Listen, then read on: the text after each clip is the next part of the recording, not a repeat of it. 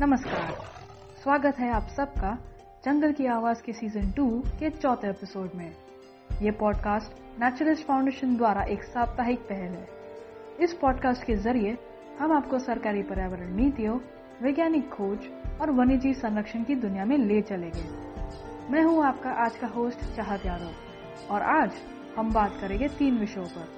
पहला एंटार्क्टिक में पाया गया उसका सबसे पहला मीथेन सी पर क्या ये एक अच्छी खबर है या बुरी? दूसरा विषय सीधा अफ्रीका के मैडागास्कर से है, जहाँ लीमर नामक एक प्राइमेट प्रजाति संकट में है। आखिर में हम बात करेंगे कि ई कचरा यानी ई वेस्ट प्रकृति संरक्षण में कैसे मदद करता है। तो देर किस बात की? शुरू करते हैं। तो देखते हैं कि अंटार्कटिक में खोजी गई मीथेन सी एक खुश खबर है या किसी बड़ी दुर्घटना का संकेत। आप सबने मीथेन के बारे में सुना होगा। मीथेन उत्सर्जन, यानी एमिशंस के बारे में सुना होगा। तो ये मीथेन सीप क्या है? मीथेन सीप एक ऐसी जगह है जहाँ से मीथेन गैस एक भूमिगत जलाशय से समुद्र में निकल जाती है। ओरेगॉन स्टेट यूनिवर्सिटी के समुद्री पारिस्थितिक विदों, यानी मरीन इकोलॉजिस्ट की एक टीम ने नई मीथेन सीप के गठन और विकास का वर्णन किया है। उच्च एंटार्क्टिक में स्थित रॉस सागर एक ऐसा स्थान है जहाँ मीथेन एक भूमिगत जलाशय से समुद्र में भाग जाता है। मीथेन हमारे वायुमंडल को गर्म करने वाली दूसरी सबसे प्रभावी गैस है और एंटार्क्टिका में विशाल जलाशय है जो जलवायु परिवर्तन के कारण बर्फ़ की चादर के रूप में खुल सकते हैं। ये एक महत्वपूर्ण खोज है जो मीथेन चक्र की हमारी समझ में एक बड़े छेद में भरने में मदद कर सकती है, डॉक्टर थर्बर ने कहा। मीथेन एक ग्रीन हाउस गैस है जो ग्रह को गर्म करने के लिए कार्बन डाइऑक्साइड से 25 गुना अधिक शक्तिशाली है। समुद्र के पानी और तलछट में अधिकांश मीथेन वायुमंडल तक नहीं पहुँचते, क्योंकि रोगाणु इसका सेवन करते हैं। 2011 में सागर के भीतर मैकमुर्डो साउंड में सिंडर कोन्स के स्थल पर 10 मीटर यानी 33 फीट पानी की गहराई पर एक विशाल 70 मीटर बाई 1 मीटर या फिर 230 feet by 3.3 feet microbial mat का गठन हुआ था। सिंडर कोन्स सीप की खोज एक ऐसे क्षेत्र में की गई थी, जिसमें वैज्ञानिकों ने 60 से अधिक वर्षों तक अध्ययन किया। लेकिन 2011 तक सीप सक्रिय नहीं था, डॉक्टर थर्बर ने कहा। उन्हें और उनके सहयोगियों को पता चला कि इस सीप के आसपास के रोगाणुओं को दुनिया के महासागरों में, अन्य जगहों की तुलना में मौलिक रूप से अलग है। मीथेन उपभोक्ताओं के साथ सहजीवी संबंध में मौजूद बैक्टीरिया द्वारा उत्पन्न होने वाले ये मैट एक सीप की उपस्थिति का एक संकेत है। माइक्रोबियल मैट एक संकेत है कि यहाँ मीथेन सीप है। ये मीथेन सीप सक्रिय कैसे हुआ, इसकी जानकारी हमारे पास नहीं है। हमें एक सक्रिय सीप को खोजने के लिए कुछ भाग्य की आवश्यकता थी और हमें ये मिल गया, डॉक्टर थर्बर ने कहा। माना जाता है कि एंटार्क्टिक में पृथ्वी के समुद्री मीथेन का 25 प्रतिशत हिस्सा है। अध्ययन के लिए एक सक्रिय सीप होने से मीथेन चक्र की एक नई समझ मिलती है। और कैसे ग्रह पर अन्य स्थानों की तुलना में एंटार्क्टिका में ये प्रक्रिया भिन्न हो सकती है? उदाहरण के लिए शोधकर्ताओं ने पाया कि मीथेन की खपत करने वाले सबसे सामान्य प्रकार के सूक्ष्म जीव को सीप स्थल पर विकसित होने में पाँच साल लग गए, और फिर भी उन रोगाणुओं ने मीथेन का सेवन नहीं किया। इसका मतलब ये है कि कुछ मीथेन जारी किए जा रहे हैं और संभावना है कि ये वायुमंडल में अपना काम कर रहे हैं। पाँच साल से अधिक समय तक साइट का अध्ययन करने से वैज्ञानिकों को पता चल पाया कि सीख के गठन से वहाँ मौजूद रोगाणुओं पर क्या असर होता है। दिलचस्प और रोमांचक ये था कि सूक्ष्मजीव समुदाय अन्य मीथेन सीप्स के आधार पर वैज्ञानिकों के अनुसार विकसित नहीं हुए, जिसका अध्ययन पूरे विश्व में किया गया था। डॉक्टर थर्बर ने कहा हमने माना था कि रोगाणुओं को पर्यावरण में बदलाव के लिए जल्दी से प्रतिक्रिया देनी चाहिए, लेकिन जो हमने एंटार्क्टिका में देखा, वो प्रतिबिंबित नहीं था। एंटार्क्टिक सीप्स के रहस्य को जोड़ने के लिए एक और बात है। जिन सूक्ष्म जीवों को हमने पाया है, उन्हें इस स्थान पर देखने की कम उम्मीद थी।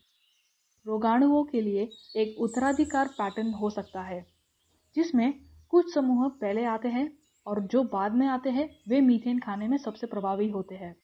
हमें एंटार्क्टिक में इसके गठन के रूप में एक सीप का अध्ययन का अवसर पहले नहीं मिला था। लेकिन इस खोज के कारण अब हम ये उजागर कर सकते हैं कि क्या सिर्फ़ एंटार्क्टिका में अलग तरीके से मीथेन सीप कार्य करते हैं या क्या माइक्रोबियल समुदायों को अनुकूलित होने में वर्षों लगते हैं, डॉक्टर थर्बर ने कहा। एंटार्क्टिक में पाए जाने वाले जानवर दुनिया में अन्य जगहों की तुलना में बहुत अलग है, क्योंकि ये महाद्वीप 30 मिलियन से अधिक वर्षों के लिए दुनिया के बाकी हिस्सों से अलग था, जो एवोल्यूशन के कार्य के लिए एक लंबा समय है। डॉक्टर थर्बर ने कहा, ये एक महत्वपूर्ण विविधता का परिणाम है जो हम केवल वहाँ पाते हैं। ये वहाँ के रोगाणुओं में अंतर के लिए भी योगदान दे सकता है। डॉक्टर थर्बर ने कहा कि ये समझना महत्वपूर्ण है कि मीथेन इस वातावरण में कैसे फैलता है।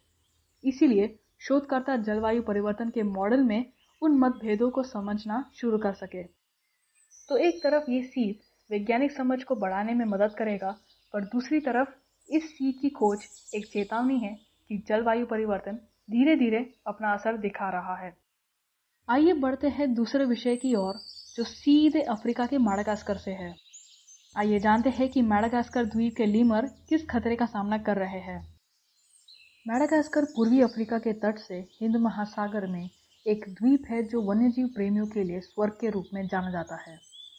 ये द्वीप दुनिया का चौथा सबसे बड़ा विभिन्न प्रजातियों का घर है। ज़्यादातर स्थानिक है और ग्रह पर कहीं नहीं पाए जाते हैं।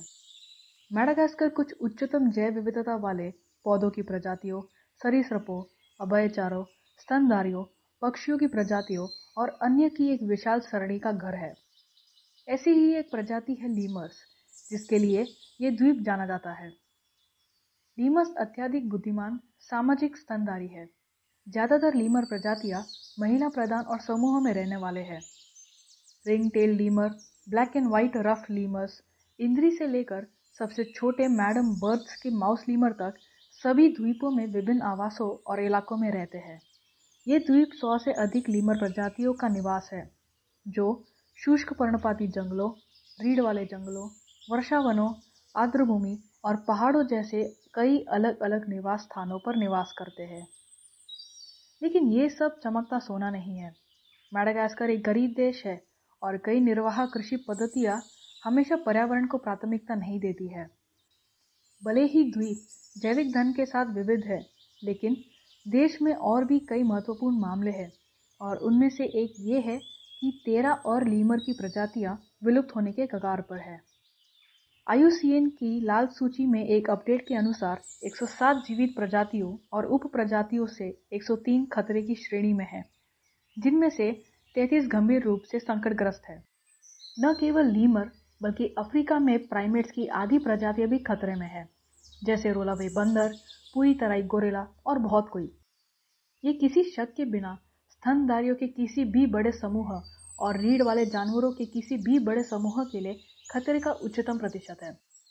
मैडागास्कर के लीमर को मुख्य रूप से कृषि से निवास नुकसान, व्यापक आवास विनाश और गिरावट, अवैध कटाई, लकड़ी का कोयला उत्पादन, खनन, अवैध वन्यजीव व्यापार और मांस या अन्य उपयोगों के लिए लुप्त प्राय प्रजातियों के अवैध शिकार के कारण खतरा है। जैसे जैसे मानव जंगली क्षेत्रों में विकास के नाम पर अपने क्षेत्र का विस्तार कर रहा है वैसे वैसे प्राइमेट क्रॉस हेयर में पकड़े जाते हैं। उदाहरण के लिए ताड़ के तेल के बागानों को समायोजित करने के लिए अफ्रीका और मैडागास्कर सहित पूरे विश्व में जंगलों को काटा जा रहा है। ये वर्तमान में एक अत्यधिक अस्थिर अभ्यास है और वन्यजीव आबादी, स्थानीय समुदायों और अंततः पूरे पारिस्थितिकी तंत्र के लिए खतरा है। बुशमीर व्यापार का तेज़ी से विस्तार हो रहा है और ये सबसे अधिक दबाव का खतरा बन गया है। अवैध वन्यजीव व्यापार, जो अफ्रीका से चीन, मध्य पूर्व और अन्य जगहों तक फैला हुआ है, इसमें जंगली जानवरों को पकड़ना और उन्हें पालतू जानवरों के रूप में या फिर चिड़ियाघर में प्रदर्शित करना शामिल है। मूल्यांकन ने न केवल अति उच्च जोखिम वाले मैडागास्कर के अद्वितीय लीमर्स के चेहरे को उजागर किया, बल्कि ये संपूर्ण रूप से मैडागास्कर जैव विविधता के लिए गंभीर खतरों का संकेत है। मैडागास्कर की अनूठी और अद्भुत प्रजातियाँ इसकी सबसे बड़ी संपत्ति है। इसका सबसे विशिष्ट ब्रांड है और एक प्रमुख इको टूरिज़्म उद्योग के लिए आधार है। पर्यटन के बारे में बात करते हुए ये नए परिवेश का अनुभव करने और अपने आसपास की प्रकृति का जश्न मनाने के लिए किया जाता है। लेकिन क्या होगा अगर हम जो पर्यटन करते हैं, वही परिवेश और प्रकृति को नुकसान पहुँचा रहे हैं? पर्यटकों के लिए जगह को सुलभ बनाने के लिए भारी वनस्पति और पेड़ों के बड़े क्षेत्रों को काट दिया जाता है। इससे स्थानीय वन्यजीव अपने स्वयं के निवास स्थान से पलायन कर जाते हैं। इसी कारण से दुनिया के वनस्पतियों और जीवों के कल्याण के लिए पारिस्थितिकवाद का निर्माण किया गया था। इको टूरिज़्म लोगों के कल्याण के साथ साथ वन्य जीवन वन्य जीवन को बढ़ावा देता है। ये लोगों को उसके करीब लाते हुए प्रकृति के संरक्षण में मदद करता है। इको टूरिज़्म एक ऐसा स्थान बनाने के बारे में है जो मनुष्य के लिए सुलभ हो और किसी भी रूप में पर्यावरण के नुकसान न पहुँचाए। आवास प्रकृति के साथ मिश्रण करने के लिए बनाए जाते हैं। मैडागास्कर उन स्थानों में से एक है जो अपने पारिस्थितिकवाद और पर्यावरण को बनाए रखने के लिए जाना जाता है। इको टूरिज़्म मैडागास्कर में एक बड़ी भूमिका निभाता है क्योंकि दान, राष्ट्रीय उद्यानों, पर्यावरण और द्वीप पर लोगों के जीवन को एक हद तक बनाए रखने में मदद करता है। हाल के समाचारों में राष्ट्रीय वैज्ञानिकों ने देश की जैव विविधता की बेहतर सुरक्षा के लिए राजनीतिक और आर्थिक नेताओं को संरक्षण और सतत आर्थिक प्रगति पर तेज़ी से कार्रवाई करने के लिए, प्रोत्साहित करने के लिए इवाटो घोषणा प्रस्तुत की। वैज्ञानिक मैडागास्कर की जैव विविधता में सुधार के लिए संरक्षण रणनीतियों के साथ आए हैं, जिसमें पर्यावरण और वन्यजीव अपराध से निपटना भी शामिल है, जो गरीब किसानों को पर्यावरण कानूनों से अनजान और तकनीकी विकास का उपयोग करने के लिए लक्षित नहीं करता है। एक अन्य योजना ये भी है कि संरक्षित क्षेत्रों और प्रजातियों को बनाए रखने के लिए सरकार को और अधिक निवेश करने के लिए कहा गया है। हालाँकि वर्तमान कोविड 19 संकट लोगों पर आर्थिक टोल लेने और लीमर्स की दुर्दशा को तीव्र करने के लिए काफ़ी है। द्वीप के बंद होने पर और यात्रा पर प्रतिबंध ने इको टूरिज़्म और सामुदायिक सहभागिता के प्रयासों पर भारी टोल लिया है, जिसके लिए द्वीप के दूर दराज के कोनों में यात्रा की आवश्यकता होती है। एक और घटना जो प्रमुख चिंता का विषय है, निश्चित रूप से जलवायु परिवर्तन, जो विनाशकारी होने का दावा कर सकता है। न केवल द्वीप के लिए, बल्कि ग्रह के लिए भी, जिसमें मनुष्य भी शामिल है। शोधकर्ताओं, संरक्षणवादियों और सरकारी निकायों के साथ साथ हमें बहुत बड़ी क्षति को कम करने के लिए साहसिक और तेज़ी से उपाय करने होंगे, ताकि हमारे द्वारा किए गए सदियों की क्षति को कम कर सके। इससे पहले कि बहुत देर हो जाए। तो बढ़ते हैं आज के आखिरी विषय पर। यह विषय अगर सही तरीके से किया जाए तो हमारे पर्यावरण संरक्षण के कार्यों में बहुत मददगार साबित होगा। तो बात करते हैं कि कैसे उचित ई कचरा रिसाइकलिंग प्रकृति और पर्यावरण संरक्षण में मदद कर सकता है।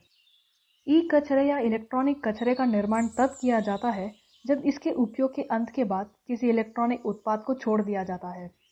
ई कचरे को दुनिया भर में सबसे तेज़ी से बढ़ते अपशिष्ट बाजारों में से एक माना जाता है, जो व्यक्तिगत वस्तुओं जैसे मोबाइल फ़ोन, कंप्यूटर, टेलीविज़न आदि की तेज़ी से वृद्धि के कारण होता है।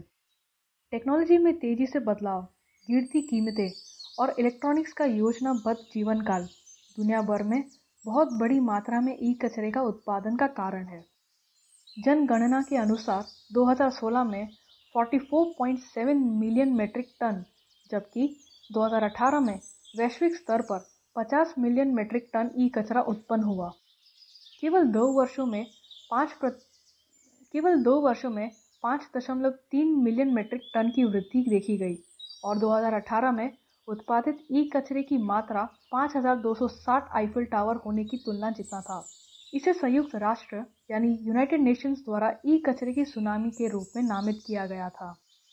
प्रति वर्ष सबसे अधिक मात्रा में ई कचरे का उत्पादन करने वाले देशों में भारत पाँचवें स्थान पर है जो प्रति वर्ष तीन मिलियन मेट्रिक टन ई कचरा पैदा करता है। अमेरिका और यूरोप जैसे देशों में रिसाइकलिंग होने वाली कंप्यूटर की लागत 20 अमेरिकी डॉलर है। लेकिन भारत में इसकी लागत सिर्फ़ दो अमेरिकी डॉलर है। कम रिसाइकलिंग लागत यूरोप, अमेरिका, दक्षिण पूर्व एशिया और मध्य पूर्व देशों से ई कचरे को आकर्षित करती है। जबकि भारत एक टेक्नोलॉजिकल महाशक्ति के रूप में उभर रहा है, गरीबी, सस्ता श्रम और भ्रष्टाचार भारत को ई कचरे को डंप करने के लिए एक प्रमुख बाज़ार बनाता है। विकासशील देशों से आयात पर प्रतिबंध के बावजूद अवैध रूप से भारत में ई कचरा आना जारी है। परंपरागत रूप से ई कचरे को अनौपचारिक तरीकों से कबाड़ी वालों के माध्यम से छोड़ दिया गया है, जो एक असंगठित क्षेत्र है, जिसमें खतरनाक मैनुअल श्रम और उचित सुरक्षा मानक शामिल नहीं है।